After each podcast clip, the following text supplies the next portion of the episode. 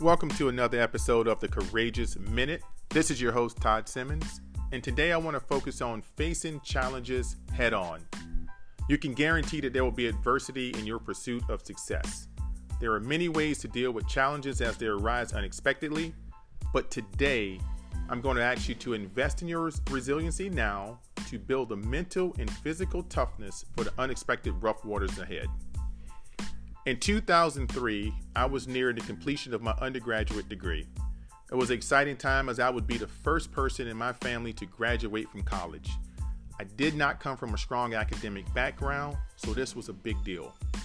One of my last courses was college algebra. I took the course and failed. It was extremely devastating personally and professionally. Four months later, it was the last course I needed to graduate, and signed up with a different university, which was 36 miles away from my home. I failed a second time. I was again devastated and did not go back to school for almost a year. The third time I signed up, I had a different mindset.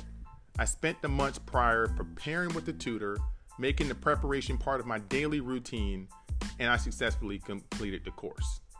This taught me a valuable lesson that is still with me to this day. Success is the result of hard work. Never give up. And when you see a challenge coming toward you, you run directly toward it. That is your Courageous Minute for today.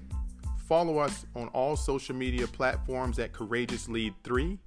And I leave you with this be bold, be passionate, and most importantly, be you.